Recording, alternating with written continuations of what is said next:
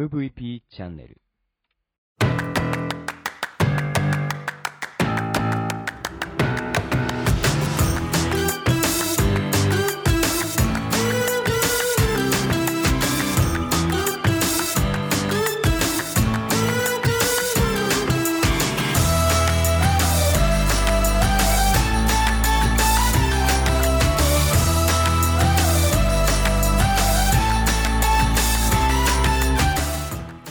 ちはブロークンレディオ大見です。この番組は日本の福祉を可愛くしたいをコンセプトに活動している私が仕事やものづくりのことなど日々の自虐ネタ満載でお届けする壊れたラジオ。ブロークンレディオそれじゃあスタートします。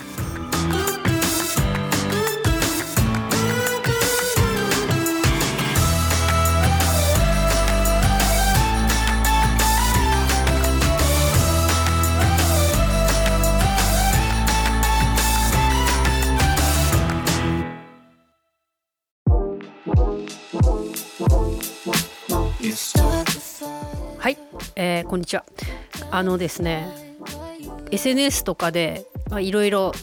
あのポツポツつぶやいてたんですけどあのーこの間ねいつだっけ？1月の1月の末か。あの日本ハムの監督新庄監督ビッグボスの沖縄キャンプ入りする時のあのグローブで作った衣装があったんですけどこれのグローブをあの集めてこう提供したっていうねのあのお手伝いをしたっていうことであのあれです地元帯広の十勝前新聞にね取り上げていただいてね。あのあれです。七夕的な感じでしたね。なんかあのまあたまたまあのデザイナーのグローブ衣装を作ったデザイナーの千葉にあるねテンボっていうとこのデザイン事務所の鶴田さんが友達であのその企画をやるって言った時に「あのみちゃグローブ持ってる?」っていう話で連絡が来ていたんですけどまあまさかその時にあの白井とかに声をかけてうちにあったやつとか入れて5つ送ったんですけどなんか ま言ってみればグローブを送っただけなのであの何をしたわけでもないんですけどあの協力したっていうところでねあの 大見さんも協力したみたいな新聞記事にしていただき本当にありがたいですね。七夕的な感じでしたけど。なんかねでもあのねそしてねまた面白かったのが Facebook とかねいろんなやつにその前の投稿でいやもちろんねあれだったんですよ。そのグローブ衣装作った時に1月の24日にアエラのあの雑誌のねアエラの表紙になるっていう話だったのであの撮影は稲川美香さんだったしこれはすごいっていう感じで鶴田さんこういうのやってグローブグローブの提供協力しましたっつってあの投稿してたんですけど、まあ、それもねなんかたくさんみんなリアクションもらっていたんだけどだけど私はそこにあのグローブの協力をしましたって書いてあるんだけどあの新聞の記事になったの昨日だったんですけどね。そのウェブの記事だったり紙面に出たりしたやつとかまたその SNS の Facebook とかいろいろ書いたのにすごいみたいな感じでみんなまたすごいリアクションをもらったんだけどいやあれ それ私2週間前に書いたことなんだけどみんな今気がついたのって。いやでもさって。その前の時もあのリアクションもらっているんだけどみんなやっぱ読んでないんだなってね。読んでないっていうかまあまあなんとなく分かってても具体的にな何がって分かんないでしょうねあれね。新聞記事になってあのグローブ衣装のグローブを大見さんも提供みたいなねタイトルだったのであのそういうね文章の書き方しないといけなかったんだよね。そのフェイスブックの1行目ぐらいにね。グローブの協力しましたって書いたんだけどな。私のグローブも入ってますみたいなことを書けばよかったのかな。なんかわかんないけどあの人って大体であのいろいろなことを認識してるなってあの改めて思いましたね。あのあれじゃないですか。よくななんだろう本とかもこうしっかり静かに集中して読みたいみたいなね小説にしても何にしたってあるかと思うんだけど大体この会話の中とかいろいろなそのなんだろうテレビ見ててもドラマ見ててもその一言一言をあの落としてたとしても全体のなんなんとなくざっくり感の何が言いたいかっていうのは分かるっていうのはあの前の兄とのねポッドキャストでも話していたけどそのそういうことなんだと思うんだよね。なんかグローブ一緒に関わっているとは思っていたけどあ大見さんがねそのみんながね思っていたけどああ新聞記事を見たらそういうことかみたいな。あとなんだろう 新聞記事にはグローブの協力を40個のうち5個協力したっていう記事だったんだけどね。あのおそらくあのだ誰がそれをやったとしても話題にはしてくれたと思うんです。私じゃなくとも。だけどあのなんだろう。グローブの協力をしただけでこれだけみんなのリアクションがもらえるとか、まあ、その締めに出るにしてもやっぱりねあのあれですねビッグボスの世の中に対しての影響力がすごいってことだよね。結局あのグローブグローブの衣装って着てあのなんだろううんと本人出た時のリアクションよりやっぱり本人が来て沖縄入りしたっていうそのやり方もすごいですしあのいろんなねあのいいとか悪いとかもいっぱい着てたみたいですけどななんでしょうね。本当にこのその人と関わるてる人のなんか話題をこうどっかから探してこようみたいなあのメディアのねこう関わり方っていうかね。いやすごいなと思って。やっぱ時の人と関わるとなんかちょっとしたことでも大きく取り上げてもらえるみたいな感じはありましたね。であのうまいことね記事の中にも最後まあそのなんだろうな。思いがこもったそのグローブをリユースするっていう感じでプライスレスです。お金はかかってませんと。鶴田さんが筋肉痛になりながら20キロのグローブを縫ったと。これすごいですよ。あのグローブ縫うってすごいことですよね。針何本森田って書いてましたけど。なんかそのなんだろうな。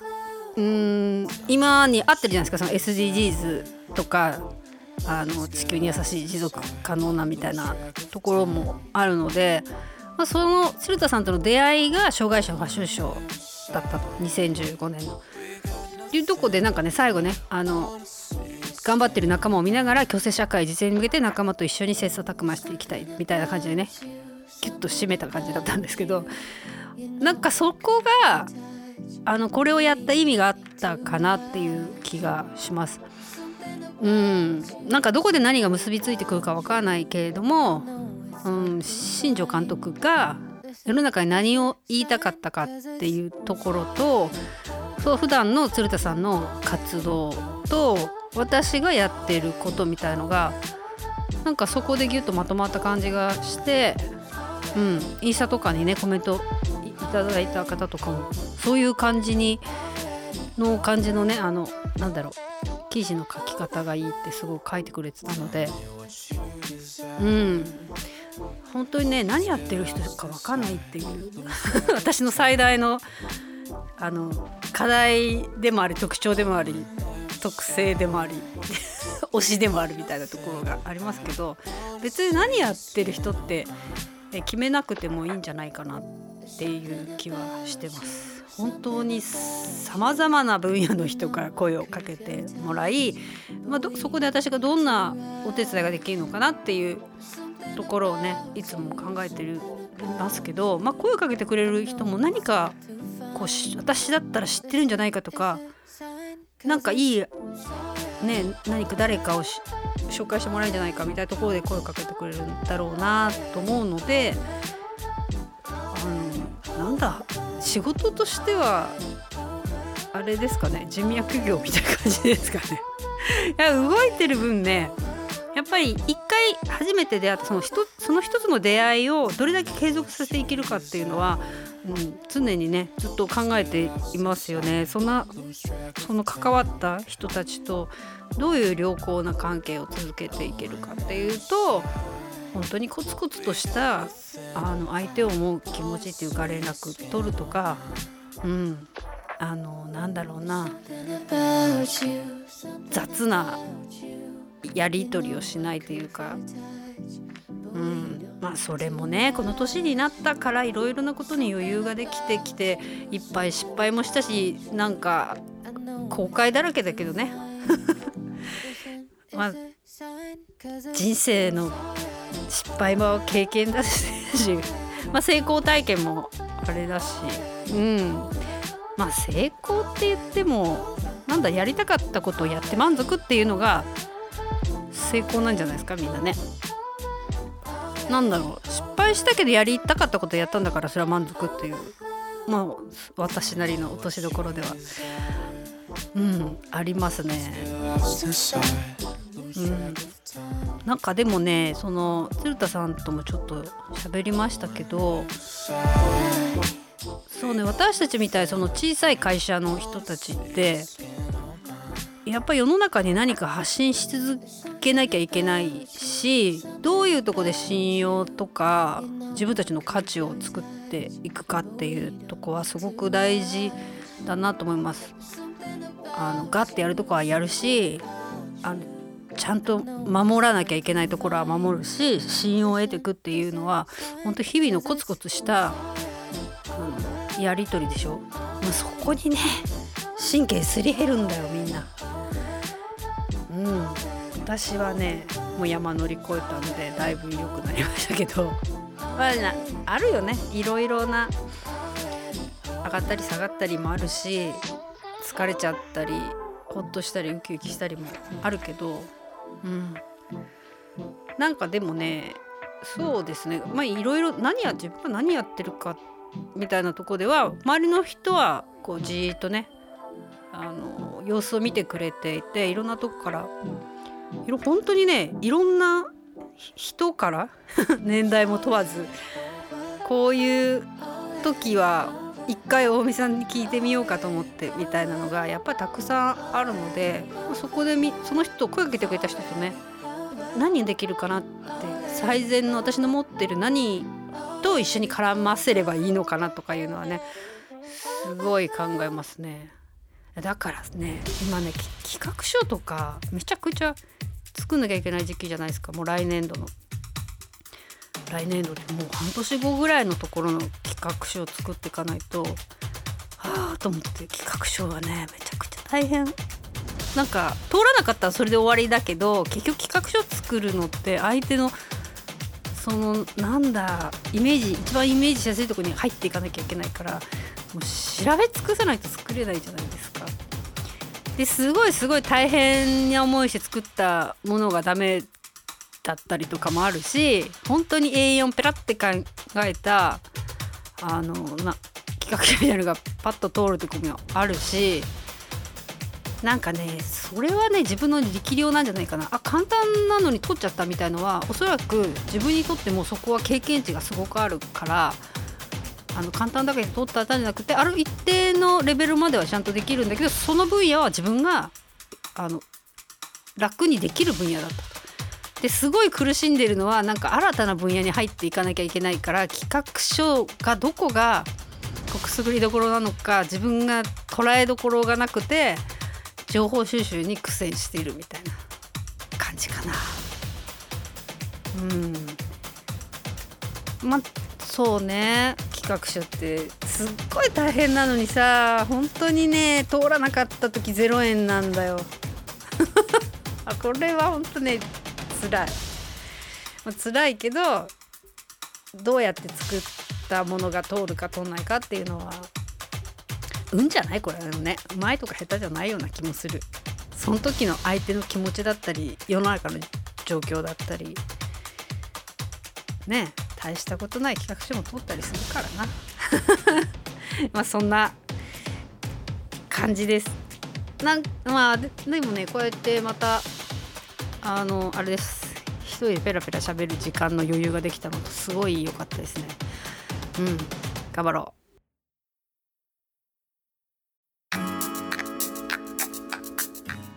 はい。えー、っとね今日ね今日日曜日なんですけどまたさっき大雪警報が出たんですよ。いやびっくり。もう本当に雪がねすごくて家の庭のねストーブの奥あじゃじゃあの庭の奥の方に家の排気口があるのでまたあのアトラクション並みの なんか雪の壁みたいな感じでこう掘っていって排気口を出してね二酸化炭素中毒にならないように 掘りましたけど玄関をあの雪かきしてから庭の方まで行ってずっと雪かきして戻ってきたらまたあのなんだ玄関の階段に1 0センチぐらい雪が積もっててその間3 4 0分だと思うんですけど雪の降るスピードがすごい。なんかなかなかないですよね。この速さっていうか、まあ、雪は降ってもいいんだけど降り方が気持ち悪い感じですね今年はね。去年12月の中まで全く雪がなかったんだけど。うん。でもねあの救いはあの町内で町内会であのね排泄っていうのがあるんですよ、まあ、あの町内会費でお金払ってるやつがあるんですけど。それがね大型のなんか排泄のすごいでっかいダンプカーとかいろいろ来てやってくれるのがね2日後ぐらいにあるのでもうこれが唯一の救いですねこれ。だってもうまたこれ除雪車来ないと家の前で